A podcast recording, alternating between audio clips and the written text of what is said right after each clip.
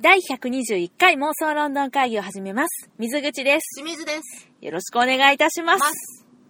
はい。というわけでですね、はい。私、はい。とうとう、見てまいりました。お、なんでしょう。映画ダンケルクです。待ちに待ってたもんね。はい。クリストファー・ノーラン監督の、はい。ダンケルク。はいこれですね、初日に見てまいりましたあ。初日に行ったんや。初日ですよ。もう。うずっと楽しみにしてましたから、さ本すがフ当ァンにですね。ファンです。というわけで、あの、今日は、はい。前半はうんネタバレなしの、お後半はネタバレありでの感想をお送りしたいと思いますので、お、そんなスペシャルなことができるのね。そうですよ。ネタバレポイント来ましたらきちんとお知らせしますので、はいまだ見てない方も、ひとまずはご安心いただきたいと思います。じゃあ私もそのポイントになったら逃げるん で、そっからは一人でお願いし一ます。人ですかえ、じゃあしんちゃん見てないってことそうだよ。見に行く行く。え、どうしんちゃんさ、うん。あのーダンケルクさ、うんまあ、いろんな感想とかも上がってきてると思うよね。うん。一通り読んでるからね。そうやる。どういうふうに思ってる、見に行きたいなって思ってるそれとも、これは見に行かなくてもいいかなと思ってるなんかすごく、ん私が読むレビューとか、うん感想がその条件によるみたいな、条件ね。はいはうい。んことを書いてらっしゃる方がうん結構いらっしゃるから、うんちょっと私の中であのどこで見たらいいんやろうとかあ、場所ね。あの映画館の映画館そのえっ、うとん。なんて言うんですか環境によるみたいなことも、はい。なんかちょっと作品に影響するレベうルでん。影響するみたいなことを見てしまったのでなるほど。おっとこれはどうしたらいいのかなあのうんちょっと時間が空いたからここの映画館行けるなとかっていう風に決めていいものかどうかねって思ってて、うんなるほど今日まで待っちゃったじゃあちょっと私がまずその映画館選びの答えについて、はいまずそこから話そう映画か。館オタク来ましたオタクですよ。はいまずあの、私、初日の夜に見たって言いましたけども、はいはい私は IMAX で見ました。ほうほうほうほはい。これね。えっと、まあちょっと、おいおい話していきますけれどうも、んあの、まあ今回の作品は、うんまず IMAX フィルムカメラなるもので撮られてまして、うんまあ、あの、ごくごく簡単に説明しましたら、はいはいこれね、縦横の比率と、うんあと映像の密度というものうがん従来のものと違う。うんうんうんまあ、従来のですね、一般的な、まあ、映画っていうやつは、こう、横長のね、サイズのもの。はいはいレターさあれレターボックスサイズみたいなこと言うやつまあそうね、シネスコープサイズとか言いますけども、レターボックスは多分テレビの、あれかなうん。あちょっとそうねもうちょっと、うん。まあでもうん、今までのブラウン管がうん。あの液晶に変わった時に比率変わった、あんな感じよねそう、あれのさらに横長の細長いやつね。うんうんうん。っていうのが、まあ、あの、主流でしたけれども、まあ、あのーこの IMAX フィルムカメラうんは、限りなくこう、正方形に近い形の画角で、なんだねなんか、うんまあ、逆を言ったんだねそうなの。そして、かつ、高精細に撮られてるので、うん実際の映画館で見ると、いつもはこの細長いのが真ん中にね、うんあ視界のちょうどあの真ん中にあるっていう風な捉え方やと思うんだけども、うんこれが、その上下左右いっぱいいっぱいまで、視界全部うがんスクリーンってことね、そうなんです。それが売り文句。うん、うんうんうんで、あのーま、日本にもね、今現在はね、この IMAX の劇場っていうのもたくさんできてます。できてきたね本当にそうなのもいっぱいねうん、今までは本当に数えるほどしかなかったんだけれども、まあ少ないところでも映画館の中でこのスクリーンは対応していますみたいなはいはい形もね、結構あるものね、そうなの。だけれども、まあ、このね、IMAX はたくさんあって、IMAX で上演されてる映画作品っていうのは、うんもうたくさんあるんだけれども、うん実はこの IMAX の画角の高精細のカメラで撮られた作品っていうものが、うん IMAX でかかるっていうことがまだまだ稀なの。この意味お分かり IMAX カメラで撮られることがまだ少ないってことそううーん例えば、私たち、えっと、エキスポの IMAX、まあ、日本最大級と言われている、あーすごいなはい、エキスポシティのめちゃくちゃでかい体育館みたいなと IMAX、こねそう、そこに、えっと、ファンタファンタスティックスティックビースト、はい、見に行きましたけど、はいこれは IMAX カメラで撮られてないです。の で、なんか下に出てきてたよね出てきてますね。うん。まあ、あの、あれは IMAX カメラじゃないので、うん IMAX シアターのポテンシャルを生かしきってる作品ではない、なかったのね。うん、と言い切れる。うん。で、まあ、そんな中です。まあ、そういう作品が多い。うん。うん。うん。まあ、例えば、最近だったら、まあ、だから、よくある流れとして、すごく人気の出た映画を IMAX で体験しようみたいな感じで、普通の映画館で上映されてたやつが、IMAX でもう一回上映されるってパターンある。ある。えっと、最近だったら、シン・ゴジラとか、マッドマックスとかもそうやったっけな。マッドマックスもやってたかなうん。あと、この世界の片隅にとか、やってまます。まあ、IMAX は映像だけの話じゃなくて、音響システムも素晴らしいので、まあ、うそういうところとかでその iMAX の良さをその普通の映画館で見るよりかは体験してもらえる臨場感がよりっていうので「シン・ゴジラ」なんかはあのその上映 iMAX でやってたりしたけども、うんまあ実際映像としてはどうかって言ったら、うんまあまあその iMAX カメラで撮られたものでもないし、うんまあ、そこまでポテンシャルの高いものではないよっていうそういうのね、んでもんそういう楽しみ方がいろいろできるというので、IMAX はやっぱり他の映画館と比べたらちょっとこう一線を隠してるっていう。そうね。うん。ですが、 ちょっと待って、犬がめっちゃ吠えてる。大丈夫野犬がねか、野犬がちょ野っ犬とじゃ。ない。飼い野犬犬ちゃう飼い犬か、はい飼い犬が繋がれてんねんな。早く帰ってきてあげ て。うん。ま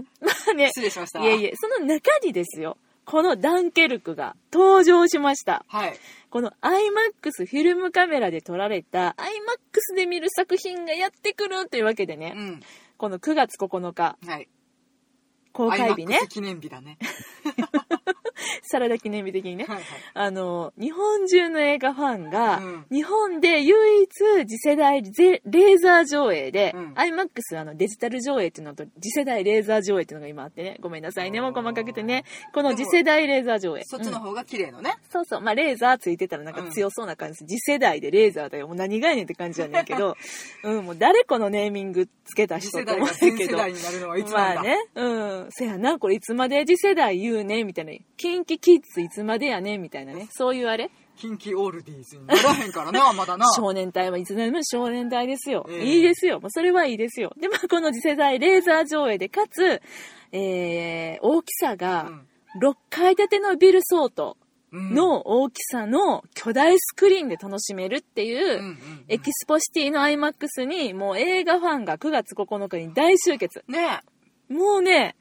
すごいの。もう一席たりとも空席なかったん、初日の。すごいよね。まあまあ日本全国からいらっしゃってたそうみたやいね。ね。もう、私はもう初めからエキスポに行くつもりはなかったのね。うんうん。私はあのお気に入りのもう誰もがあの拒否するミノーの IMAX ってところがあるんだけどもねあ私は好きなのあそこがー。うん、だまかあらちょっとね、偏僻なんでね。偏僻なあととこや月しの悪魔がいるんでね。いるいるでもエキスポからすごい近いのよ、うん。 10分ぐらいで車で行けちゃうんやか、やねんけれども、まあ、そんな近い距離にあるけれどもその元々の IMAX 仕様で作られてたやつじゃないから、うんあった映画館を IMAX に改装したでも、もう割とあの初期の頃にできたところで問題点が、まあなんていうかう。うんんしっとりと落ち着いて見れるよねそう今やねはい。なんですけれども、まあ、まあ私 はそこで見まして、うん。で、あの、まあ、日本中のね、ファンが、まあ、エキスポに今集まったって言ったけど、うんまあ、細かいこと言ったら、実はね、これは、さっきレーザー上映って言ったけど、うフィん。ルム上映ではなくて、まあ、デジタル上映やから、うフん。ィルムそのものの質感っていうのは実は楽しむことはできないんだよね。うん。ノーランさんすい。ごいフィルムにこだわっててであのーその実際 IMAX のフィルム上映ができる映画館っていうのあるんですあるけど日本国内にはないのうんうんうんううん。だからでフィルムってことは本当にまたテープに焼くってことそうそうそじゃあ劣化のことも考えなきゃいけないし、まうあ、んその実物を運ばなきゃいけないってこうとがありますね結構リスク高いよね今のご時世ねもう,、うんそうそうそうデジタルで全部いけてしまうとうんいうので、今、うん世界各国そうなってる中またうんフィルムを運ぶんでしょ、運んじゃうんだねねちょっと面白いねそれはちょっとこうそれが贅沢に感じるまたそのサイクルに入ってきたっていうのがねそうねま面たあの白いよねアナログレコードがそうだね立ち紙で押されてるみたそいうだねな感じだねうんそうそうそうそれの、まあ、映画版っていうふうに思っていただけたら分かりやすすいかなと思うんだけども、うんなので、まあ、日本でねそのフィルムの上映ができないセリフ上映でかける IMAX がないっていうのは、まあちょっとえー、そうなんてじゃあなんか最高の状態で見れないじゃんみたいな風に、そういうですね、まあ、意見もあったうんけどもまず、まあ、私はエキスポですら見ていない、うんあのまあ辺境のあのちょっとこう iMAX で見ました、うんまあ画角やっぱりちょっと狭いです、うん上下切られてますうんエキスポに比べたら、それでもうん見終わった後はっきり言えることは、うんもうこの作品の前にはそんなことどうでもいいおめちゃくちゃ良かったーおついに内容に触れてきましたよまだ入らない あれあれ早くまだ入らないもうちょっとだけ iMAX の話していいまだかよ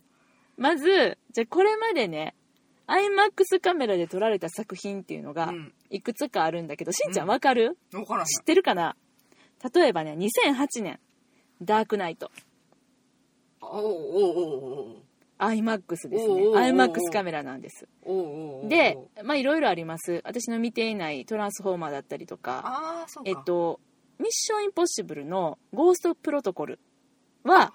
これ実はね、IMAX カメラあのドバイのタワー登るやつ。あれゴーストプロトコルかそうあれがあーゴーストプロトコル私ミッションインポッシブルシリーズの中であれが一番面白かったと思っているああ、うんもう今今や出てくるのパディントンやねんけどどうしたらいいんだろ あのそれ正しい そうパディントンでパロってたね、はいうんそうそうそうなんだけどもあとダークナイトランジライジング、ううんうん、うん、スタートレックインクイントゥダークネスはいはいはいはいインターステラーやスター・ウォーズ・フォースの覚醒スター・ウォーズねそうですそうですねこれね記憶に新しいね、はいはいうんとかまあちょっとあのいろいろあってでもね、うんもう数えるほどやねんほんまにもうなんか十何本やねん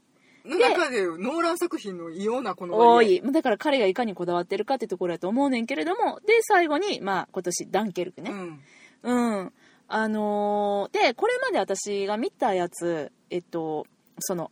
IMAX で、IMAX カメラで撮られたやつうんを見たっていうのは、私はね、一番最近では、スタートレック・イントゥ・ダークネスう。んうんうん。なんです。はいはいなんだけどもまあこれはね感想としてはね、うんいつもに比べたら、まあ、確かに画面大きいなでもまあ普通の劇場で見てもいいよねぐらいの感覚やってんうんね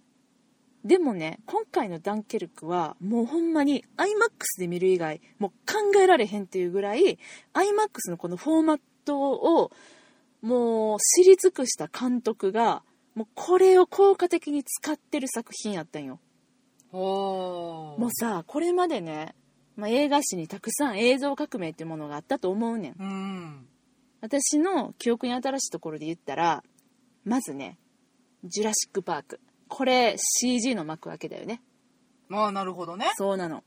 で「アバター」は 3D 映画の幕開けうんうんこれさしんちゃん「ジュラシック・パーク」はちなみにやねんけど前編中でうん一体何分の CG が使われていたか知ってるクイジズュラねシック・パーク、うん。見た恐竜のやつね。知ってるそれは知ってるスティーブン・スピルバーグの。ギャオーってなるやつでしょちっちゃいのが追っかけてくるやつでしょちっちゃいのがバ追いッかけクてミラーでキャーってる。なるやつでしょもうすんごいニュアンスで喋ってるよね私あれは割と大きいな。あれバックミラーでキャーってなるのは T-Rex が追いかけてきてるから。ああれ T-Rex やったんやあれ T-Rex やな。うん。えー、何分そうそう、何分。意外と2分まあ、でもあの、考え方的には合ってます。7分。おお今からしたらさ、え、たった7分ってなると思うんだけども、うん当時は、もう、え、7分もってもう、大興奮してんね。もう、私も本当にこれ、映画館2回見に行きましたけど、うんもう、まあ、主に恐竜たちが大草原を駆け抜けるうんショットとか、うんあとブラキオサウルスとかいうそのめっちゃでかい恐竜とうん人間がワンショットに1画面に収まるショットとか、うんそういうところに使われてたんやけれども、うんもうその本当はそこに存在していないものをデジタルで生み出せる恐竜蘇ったっていうう、もーうんまた恐竜が大好きだったので私はもう大興奮だったわけ当時。しかもねとても効果的に使うそうそうそうためにみんながそう知な恵のを絞ってるっていうのはすごく感じる CG すげーってなって、うんもうこれは本当にもう今やもう CG なしの作品なんてうん考えられない、うんえこれ CG じゃないんだみたいなそういうねうんあのす感想を抱くぐらいやので、うんまあ、すごいよね。そうやうなん映像革命そうやだねねそう考えたらで、まあ、そこから、まあ、時は経て、うんアバターの 3D よね、うんこれはもう本当に映画が鑑賞するものから体感するものに変わった。びっくりしたなんかね学研の学習キットみたいなんでさ 3D メガネみたいなのあったやん赤と青のやつ。あのうん。あれゼラゼラって言ったらあ分からへんなフィルム、フィルム。貼カったラーやつフィルム。ううんん。貼ったやつ、うんあの紙の眼鏡かけて、はいはいあー飛び出すってうんうん言うんってたやつがうん。 2時間3時間ずっとじゃんっつってそうやねめち。ゃめちゃビビった記憶はある、そうなんだよね、うんこの「アバター」の時に iMAX デジタルシアターがうんこううんちょっとこうフューチャーされてっていうのももうこの時やったんやけど、うんまあ、これもすごかった今やもう 3D も当たり前になってるもんね、うん 4DX っていうのも生まれてるけど、うんちなみにクイズもう一個はいはいはいクイズです、私が、えーその後数々の 3D 作品を見てきましたが、うん一番心に残っているのは何だと思いますかはいしんちゃん「ホビット惜しい一番じゃない」 「ロード・オブ・ザ・リング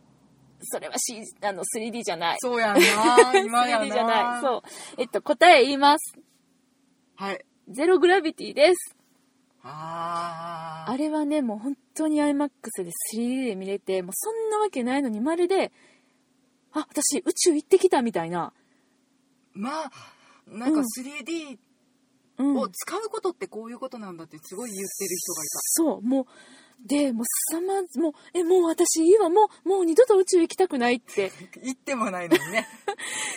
思ったぐらい、もう 体験ができたのね。 うーんで、さっきまあ、ホビット言ってくれたけど、うんそのホビットの決戦の行方、うんこれはもうハイフレームレートっていう企画で撮られてて、うんもうこれもすいませんね、もうオタクなんです、本当にねもう本当にその冒頭の湖のあの街のシーンからの脱出シーンっていうのがうんもう圧巻で、まるでもうそこにほんまに人がおるみたいなえそこにおるやんみたいな、うんまさにこれも体験ってことでねもうまあ、ちなみに私が一番印象に残っている 3D 映画は「プロメテウス」です。あれはすごかったなあれでしょ出産シーンでしょえうん怖かったねエイリアンがな出産すんねんなあもうそうやったんやへえ、うんっていうぐらいに映画館に行ったのに見てませんうん、見たらいいのにね、すごかったのにね。はい。まあってことでね、まあ、新しい技術で新しい体映画体験っていうのがもう生まれてきたわけ。うんうで、そのたんびにもうこんな映像体験したことないって感動したんやけども、今回の映像が、うんまさに、革命よ。第3の革命だよ。でもなんかね、うん意外だったのその、うん今まで言ってきた「ダークナイト」だったりとか、うんえっ、とその iMAX で撮られうん。てた、うん。えっ、となんだっけえっとスター・トレックとかスターウォーズあスタートレックねのスター・ウォーズもやけど、うん結構だから、えっとアクションシーンが多いとか、うん。えっと宇宙のお話で、とても壮大なお話でとかっていう世界観のものを、うん結構そういう。まあ、あのなんていうの、うん過去仮想現実で撮るのは分かるねんけど、うんダンケルクって実際にあった戦争のお話やん、うん。これをそうその手法で撮りますかっていう意外性はすごいあったうん。その手法でっていうのはえっ、となんかそのリアルを求めるもので、、うんうん言ってしまえばいやもううん失礼な言い方かもしれないけど地味じゃん、うんうんうんうん海とうんうん山と、うんうんまあ、空とうんでもなんか手に届く範囲の世界の話をうんそんなに美しい画像で撮ろうっていうその発想がすごいなと思って宇宙空間の話とかにはなならずにねうんうんうんうんっていうのがなんかちょっと意外やった最初にそういう美しい映像でうんめちゃめちゃこだわって撮られてたよっていうのを聞いた時にね、うんこの題材かってうんあ でした私の、えっとうん抱いた感想でした、抱いた感想ね、うんまだ見ていないしんちゃんがうん意外抱いた感想うんね、そうだからどういう風に見せてるんやろっていう興味はすごくある、うん、なんかその、まあ、今美しいって言ってくれたけれども、その美しい確かに美しさもあってうんリアルさもあってっていう、うで私が今新しい体験やったって言ってるんやけども、うん一番感動したところは、うんこの CG も 3D も使っていないっていうねあある意味その原点回帰的作品やのに全く新しい体験っていうのを、うんもう提供してだくかられそるっての新しいいう体験がどういう体験やったかそうでくしょださいよもうねほんと自分でも何言ってるかわからないんですけれども、いやもう言ったよ言ったよもう新しい体験やからこれはねだからねもう見てもらうしかないねんあそうそうやねんここに関してはでもほんまにすごい体験できるから、うんまるで自分がもう巻き込まれているうーんっていう、それをそのなんかこう CG だったりとか、うん 3D だったりとかっていうその映像技術にこだわることなくいやこだわってんねんけど、うん iMAX っていう企画とあとそのノーラン自身のその監督その何構成ストーリーの構成だったりとかうん撮り方だったりとか、うんその基本的なところに立ちか向かん立ち返ってるところ、うっんうん、っていうのがでもえこんな新しい体験したことないって思えるのでこれはね本当にあの一言で言うと、うん私はもうもう一回ちょっとエキスポに見に行きたい、うんうんうんせっかくねもうこんな近くにあるから、うんまあ水口はそうなるだろうなとは思っていたけれど、うんでもな私ならないと思っててん逆にあそそうあのエキスポじゃなくてもいいと思ってた人うやから、うううなんかその、まあ、IMAX では見たいと思ってたけど、うんエキスポじゃなくてもいいわってうんうんううんん、その画面が大きいとか、うんレーザー上映だっていうこととそうのん作品の本質的なところっていうのうは、んそんなにあの今必要がないって私は思ってたんだけど、うんこれはちょっとどうなるのかエキスポで見てみたいっておお思ええたんです、はいはい、うん、なのであのまあねその映像に関しての、うん IMAX に関しての、まあ、説明と、うんあのまあ、私のなんですかね感想っていうのは、うんまあ、ここまでなんですけれども、ははいいはいまああのーまあ、そもそもうんダンケルクってなんやねんってはい思ってる方いらっしゃると思いますので、まうあ、んちょこっと説明するとね、はいあのダンケルクっていうのはドーバー海峡に面したあのフランスの港町の名前でうんこれはあフのランスなんだねフランスなんです響き的にドイツやと思ってちょったとねなんかダッケルクって感じだダンケって感 じねうんうんこれフランスなんですあのー1940年にはい第二次世界大戦ねうんの真っ只中にヒトラー率いるドイツ軍によってフランスとイギリスの連合う軍んの兵士40万人がここにこの海岸に追い詰められてますうんであのーこの追い詰められた彼らを無事に撤退させるための作戦がダンケルクの戦い、うんうんうんこれ作戦名かわいいねダイナモ、うん、やねんけどダイナモダイナモうん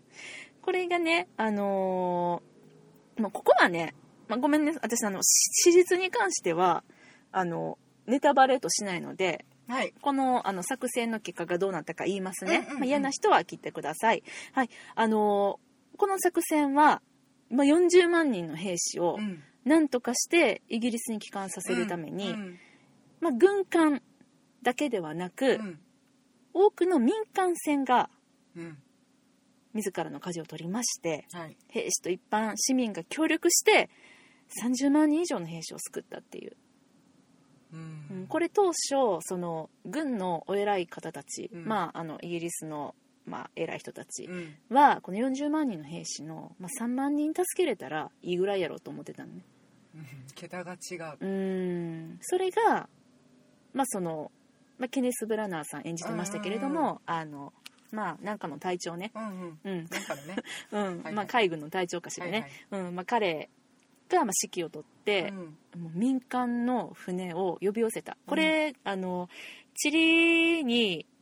明るくない方でうも、んもうよくご存知かと思うんですがイギリスとフランスこのドーバうんーいわゆるドーバー海峡はいはいこのダンケルクク泳いで渡ってそうそううそうそうドーバー海峡横断部とかありましたね、うん今もよくあの横断されてますけど、まあ、うんそのぐらい泳いで渡ろうっていうのをチャレンジしようと思えるぐらいに近いんですうんうんだから見えてるんだよねもう向こう岸っていうのがうんあのイギリスのうんフランス、えっと、フランスからイギリスがうん見えてるぐらい近くって、うんでもそれを渡れないうんもうドイツ軍が空から攻めてくる、うんすごいやつがおんねんうわー来たーってもうキーンって音をねうん出しながらね、もう恐ろしい飛行機が爆弾を落としてくるんだようね、んでもう数々の軍艦もう助けに来ても爆弾落とされて沈んじゃって、もう渡れないってその中でもこの兵士たちどうするっていう、うんうんそういうね作戦だったんです話としてはまあ本当にあったことだからね、そうなのそうなの、うんでこの脱出作戦を陸とうん、海と空から捉えた作品っていうのが、んうんこのノーラン監督の「ダンケルクはい、」はいというわけでここからネタバレになりますので、はい、もうあのちょっと見に行くから聞きたくないよっていう方はぜひここでですねスイッチオフしていただきたいと思います、えっとまあアイマック、うんアイマックス推奨だそうですアイマックス推奨です。もう、あの、一回しか見に行けないっていう方は、うんぜひアイマックスで。お近くにねそ条う件なん揃でったす。ともこうろエキがあスるポ方じゃはなくても大丈夫です。うんはい。見に行ってください。はいはい。それでは、スイッチオフで全員がいなくなってたらどうしよう撤退されてたらどうしよういや、その可能性はあるよね。うんだって、あの、本当に、もうあの、大注目作品だし、すごく評判もいいので、見に行こうと思ってらっしゃる方、まだの方、まだね、公開して間もないから。うんまあまああるじとゃあ思います私がのためだけにちょうだいちょうだいしんちゃんは年食べロッケンしてたもんね。ははいい。もうとにかく、これはノーランの作家性をもう120%楽しめる映画。うーんノーランの作家性とはあのね、これね、もう、あの、まず、陸と空と海との、あの、3つの視点から描くっていうふうに言ったけれども、うんこれがね、陸での1週間と、うんそして海での1日、うんうんうんさらに空での1時間の話っていうのが同時進行で、うんもうノーランの好き勝手な時間軸で語られて、うんうんもうねあの語り口はもう発明だよねなんかそれが、えっとうちょっと理解しにくいというようなレビューもお見受けしたりはしたけれど、ん、あの同時進行すぎて、うんでその単位が違うので違うんだよねその時の流れにちょっとついていけないかったよっていう感想もね、なんかちらほもうらそれはもうねもう感覚と諦めよしか言いようがない、うそれはもうノーランと合わないうん、もうしゃあないあれは理解するもんじゃないねん、うんもう感じれるか感じれないかやから、うんもうしゃあないそこはブルースリーみたいなこと言ってますわこの人諦めようはいはいでもう感じれる人はもう非常にですね、うんもうエモーショナルな体験ができるので、うんうんもう大いに感じてほしいんですけどもとにかくね、まず俯瞰からの視点がもうほぼないうん何が起こってるかわからないうんかと思えば微妙に時間軸をずらして違う視点からさっき見たばっかりの出来事を見せられる、もう脳みそ揺さぶられるのが半端ないうーんもうねこれ後でインセプションを取った監督だねそうなのインセプションであり、うんメメントであり、うんインターステラーであるんだよね、うんうんうんこれノーランにしては意外って私思ったんだけど、うんあの人長い作品を作るってイメージがすごくあるんですなんかねなんかっちゃな伸ばしてくるなとは今回ね106分やねね、ん2時間ない、うん、もうこのたった106分がもうまるでこれいい意味でね3時間以上に感じるもう異常なドキドキ感おーそうだから今回逆うんに逆に来たなっていう、逆に逆にねうんうん全てのことによってだからその時間の短さだったりとうか、んえっと、描く題材であったりとか、うんうんうんその方向性であったりとかっていうのが今までのノーランのイうんメージを全てぶち壊してきたなっていううんうん気がした、なるほどね、うん見てないものの感想ですがうん、そうねまるで見てきたように語っていただきましたがもうねなんかうん内容は大体分かってるかうんら、なんでやねんもうさもう信じられないよね見に行く前にここまでネタバレを読む人ほんと信じられないんですけど、全然まあ、だから私はもちろんネタバレシャットアウト状態で行ってるので、そのまあノーランのことはすごく好きなので、あのなんやろな見ている中で、うんあれこれ時間軸なんかてか、ほんとね、最初にね実は提示されるねんあの陸での1週間とか出てきうんうんて、うんうんワンウィークみたいに出てきて、次まあふう海だよねあのワンデイって出てきて、うんで空に関してはあのワンアワーかな、うん出んのやんうん出るけど、まあ、そんなん忘れるから、うん最初にパッて出されてもこれ意味わからへんなってなってさ、うん忘れるやん、うんで見ててであのーまあ結構その8割ぐらい来たところで、うんそれが起こるんだけども、うん同時にいろんなことがもうちょっとずつ時間軸を変えてん何回も何回も同じとこが見せされるっていうんうのが起こるんだけどその時に初めて「あ来たノーラン節来た!」みたいな私はその構成は知らずに見てたので、うんまあ、ノーランそういう人やって分かってはいたけど、うんここでも使うっていう、まあ、ちょっと嬉しさもあったし、うんすごく私はそれが効果的に感じたんだけども、うんうんうん確かにちょっとそれが、うん、難しいとかちょっとそれいらんよって普通に見せてって思う人もいたかもしれないね、そこに関しては。うんでしんちゃん見てないのにあの言うのもあれなんですけれどもでも、いやまあでうんも分かりやすくしたからとてっていうところもねやっぱりうん、一人の監督のフィルターを通して見たうんうんうん歴史をね、うん一つの作品として見せるためには、うんまあねいろんな手法があってしかるべきだとも思うしね。うんだねうんだからもうその手法がもう本当に素晴らしかったなっていうことと、あとはそのキャストですけどうんも、これはあのメインの若手俳優たちがね、うんうんもうほぼ映画出演あの初初出演のうん新人たちばっかりトム・ハーディさんとか、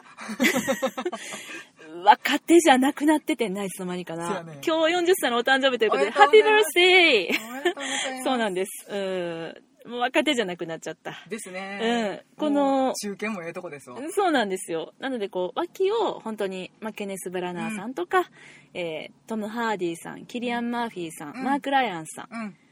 あの、まあ、中堅、うんそしてベテランの方たちでしっかりと固めて、メインは、もう、オーディションでうーん。選ばれた初出演の人たち。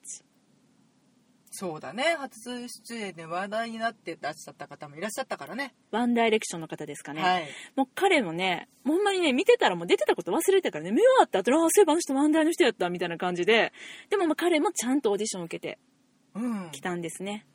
うんそうだからそれもねなんかすごい意外な、しかも初出演でノーランで戦争ものってなったけど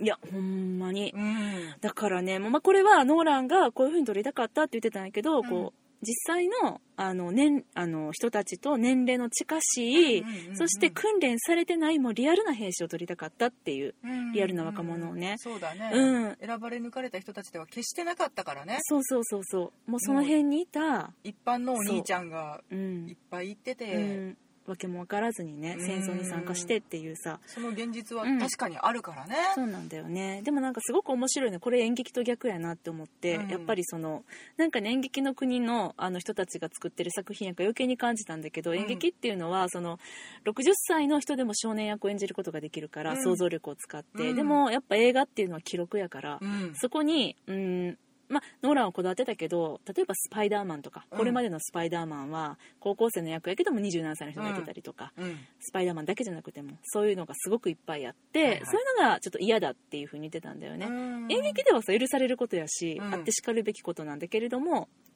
想像力の使い方が違うからねそう違うんだよねうんだから逆にその映画っていうのにあたってそこをこだわ年齢をリアルなのねってこだわるっていうのがやっぱりすごくなんか逆に演劇の国の出身の方っぽいなって勝手にねこれは私の勝手な解釈ですけれどもまああの戦い方の違いだよね、そうそうそ本当うにうんなんかもうほんでもその方たちがまたものすごく良かったのフレッシュで。まあ、あのほとんどのね登場人物の名前知らないまま終わったんですけど、うん、うんうん後でパン見たら分かった、うんまあ主人公っていうのかな一番私たち観客とうんその、シンクロしてはい見たのがあのトミーっていう役されてた、うんあの方で、うんこの方が0.7名前がね分からないちょっと待って今パンフ見る名前忘れちゃったあフィン・ホワイトヘッドさんえー全然存じ上げないわねこのもちろんんこれが初初出演なんで、新人これでデビューあのね弁イミ翔さんっぽかったあなんか綺麗なお顔をされてるねすごい良かったよ、うーん、でそのえっとピーターさん役うのん、トム・グリーン・カーニーさん、うん彼もすごい良かったこれ船に乗ってる人ね、はい映画デビューはいそうなんですそして空でのうーんトム・ハーディさんのちょっとこう相棒みたいなうんこのジャック・ローデンさんうんこれまたよもう良かったもう良かったしか言うてないけどほんまやな、うんこの方はなんかで軽く出られたことがあるのかな、でもそんなにむちゃくちゃ有名じゃないねんあでもウルフホールとかには出られて、うん期待の新人さんだねそうなんですへえそしてまあ、あの、いや、意外といいやんっていう、このハリー・スタイルズさんもそうやし、あともう一人だけ、この、えー、名前がね、アナイリン・バーナードさん。うーん素晴らしい。もう彼らが、もうなんかね、もう、ありとあらゆるイギリスの、もうほんまに新人の若手俳優の5種類揃えましたみたいな、うーんもうこんな見せられちゃって、戦争映画でいいんですかっていう、いや、学園もの見せていただけるんじゃないんですかみたいな、そういう揃え方なわけよ。同じメンバーで撮ってほしいなそうやねんもうみんなもめうっち先生役ゃも揃っとる魅からな力的。揃ってますよ。トム・ハーディさんは何の先生かな、うん体育かなそんな感じでね、もう、うわーっていうこの英国俳優の層の厚さをですね、うんもうひしひしと実感した次第でございます。本当にね、うんもう映画初出演みたいな人たちそろ取り揃えてねそう。伸びていきそうやねもみんいや、なほんまそうやねんだからもうそこはねう、んやっぱその名前のあるベテランの俳優さんたちうんうんにやっぱりちょっとこう惹かれて見に行ったしし向きもあったんですけど、うんあの方たちどういう活躍されるかなっていう、うんうんでもまあ蓋を開けてみればまあ見事に脇を押さえてらして、うんこの新人さんたちが活躍する活躍する素晴らしかったある意味贅沢だよね何の色もついていないそう若手の俳優たちをそうなんですねこんなにたくさん使って、しかも全部素晴らしかったとくれば、そうですさすがノーラン、はいでね曲がねうん、音楽が最高ですうん106分の長い曲を聴かされた感じでうんなんかそれはね不穏な曲やねん重低音がすごいという噂はもうこれはね、もうこれもね、もう見に行ってしんちゃん、でね、もう最後にね、うん最後の最後にね、うんだけ無音のラストカットが入んの。もうこれがもう現実とつながる瞬間っていうね、はってなって終わるんやんか。すごい。この、このずらし方もすごいなーって。こう曲が盛り上がって、うんじゃーん、パッってうん暗転になるところを、じゃーんの後に、1、2秒、音楽だけ切れて、うんその音が切れた後トミーの顔が映ってるっていうフフィン・ホワイトヘッドんさんのもうこれがねものすもうこの2秒すごいなと思ってうわーってゾッときましたもうその瞬間計算し尽くしたんやもんねきっとねそうやねもうこの106分ですか106分をですかけてその2秒を見せるっていううーんそうなんだよねいやもうねすごいそういう感じで思うんだけど、うんまあ、しんちゃん見てへんしね、うんあれやねんけどあのシーンのこれがさーっていう話をちょっと今できないのがもうすごいうーん残念なんだけど、うんまあすいませんないやいいんですあのまちょっとね、うんしんちゃんがこれから見に行くにあたってのはいはい一個だけちおょうっとアドバイス、おおあのね飛行機の種類うはうん調べていってから見ましょうか、はいドイツ軍とイギリス軍あのー飛行機の形ですこれはちょっと私あの詳しくなく見に行ったので、うんあの戦車にはちょっと興味はああったそうんねですが 詳しいよね飛行機は全然詳しくなかったので、うんこれもその空の部分っていうのがねまあ、トム・ハーディさんがあの主にメインで演じてられるんですけれども、うんうんうんうんあのスピットファイアっていうスピットファイアだったかな有名なうやつねんそうそうそう乗ってらっしゃって、うんうんでドイツ軍の飛行機も出てきますうんでちょっとね形が頭の中に入ってなかったから、うんそのパッとこう円形で映ったりとかギュンって追いかけてたりとかするのが、うんうんちょっとどっち軍のものなのかっていうのが分からなくて混乱したのね最初の方が。ああなるほどね最後の方になったらうんもうだいぶ分かってきたんだけれどうんうんも、うんうんなのでこれはねちょっとあらかじめどんなフォルムかどんなシルエットかっていうのはかあの確認していってから見た方がいいと思います。なるほどね、うんまあスピットファイヤーうん、英国人がとても誇りに思っているデザイン、うんそう愛される戦闘機なんだね可愛いねそう、うんだからで人々がみんながさスピットファイア飛んでった、スピットファイアだーみたいな日日本で言ったららゼロ戦だーみたいな感じだと思うねんなだと思うのねやっぱね、うん伝説の戦闘機っていそうそううそうあこれですねそれですわうん可愛、いねんなちょっとちょなっと丸い感丸じっこい感じのう、うんんやねんけどもが見分けれたらうんより分かりやすいとより分かりやすいなるほどです臨場感がです増すってことだな増しますなうんでもうこれもね見に行ってからしんちゃんとはぜひ語り合いたいんだけれども、はいはいまあ私はもうトム・ハーディさんのもう気持ちにもうシンクロしてしまって、うもんうなんかすごかったあのね戦闘機乗ったことないよないでも戦闘機乗ったらこんな感じなんやと思ってなんか今までうんいろんな戦闘機に乗る映画見てきたけど、はい初めてほんまに乗れたおーすごかったなんかも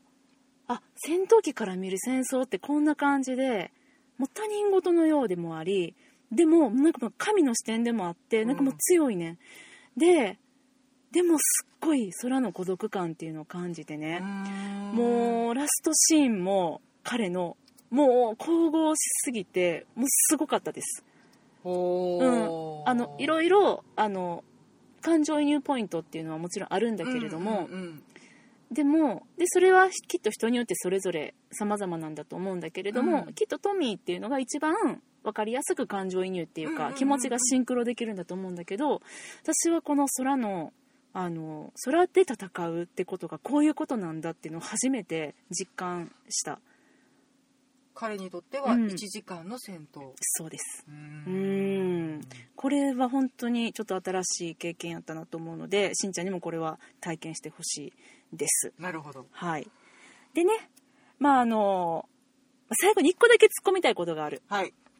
どうぞこれね、もういろんなタイミングで、うんこう、あ、助かったかっていう、うん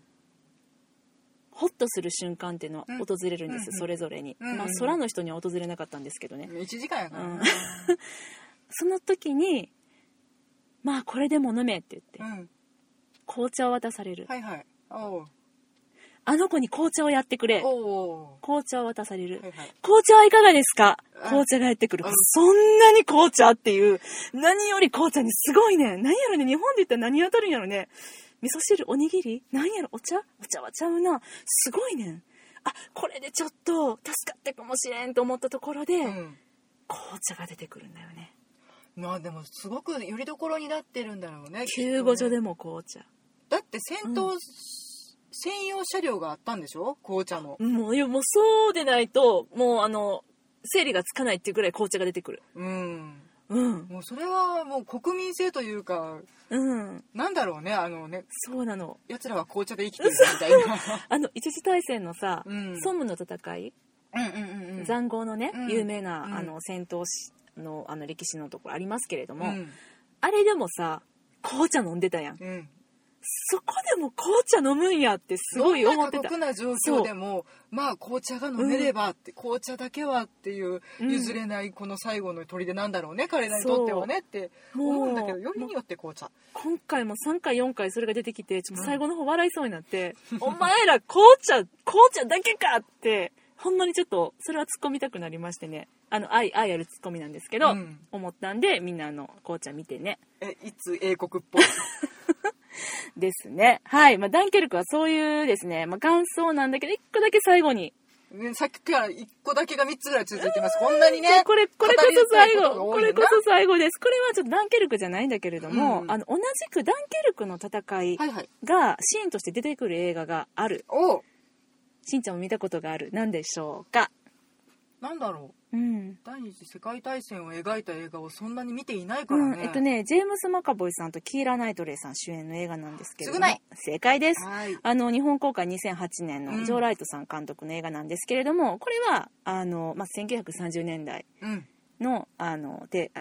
が舞台で、まあ、キーラ・ナイトレイ演じる娘とあと、まあ、なんかお嬢様とね、うんうんあの使用人のあのジェームス・マカボイさんのはいラブストーリーなんです、とても美しい映画でしたねそうなんでですでもまあこのキーラ・ナイトレイさんの妹がついた一つの嘘によって二人の運命が歯車が狂っていくっていう